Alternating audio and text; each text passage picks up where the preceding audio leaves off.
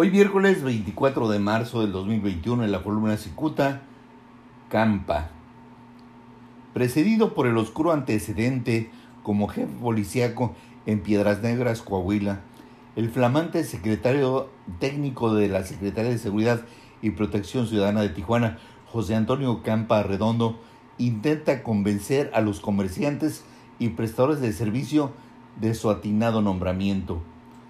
Hágame favor, la mayoría de los asistentes a una reunión realizada la semana pasada en un restaurante de Tijuana desconocen que el señor Campa, del señor Campa Redondo, arrastra un pésimo historial al frente de la policía. No saben que el mayor Campa fue durante el año 2013 el titular de la corporación policiaca en la ciudad de Piedras Negras, en Coahuila, coincidentemente en el periodo donde abundaron los abusos de autoridad los señalamientos por secuestro y violación sobre sus subalternos.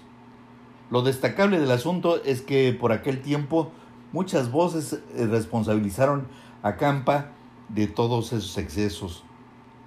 Esto se aderezó porque el mayor Campa reprobó los exámenes de confianza practicados en Cuernavaca, Morelos, situación que lo obligó a dejar esa entidad. Los comerciantes que se reunieron eh, con él. Nunca imaginaron que Campa es un experto en el arte de engañar incautos, pues les prometió aplicar la reingeniería para disminuir las afectaciones sobre ellos.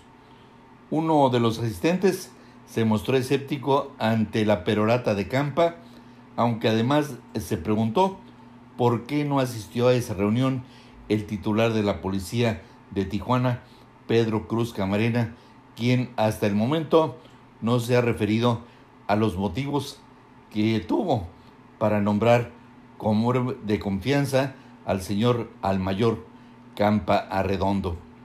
Muchas gracias, le saluda Jaime Flores.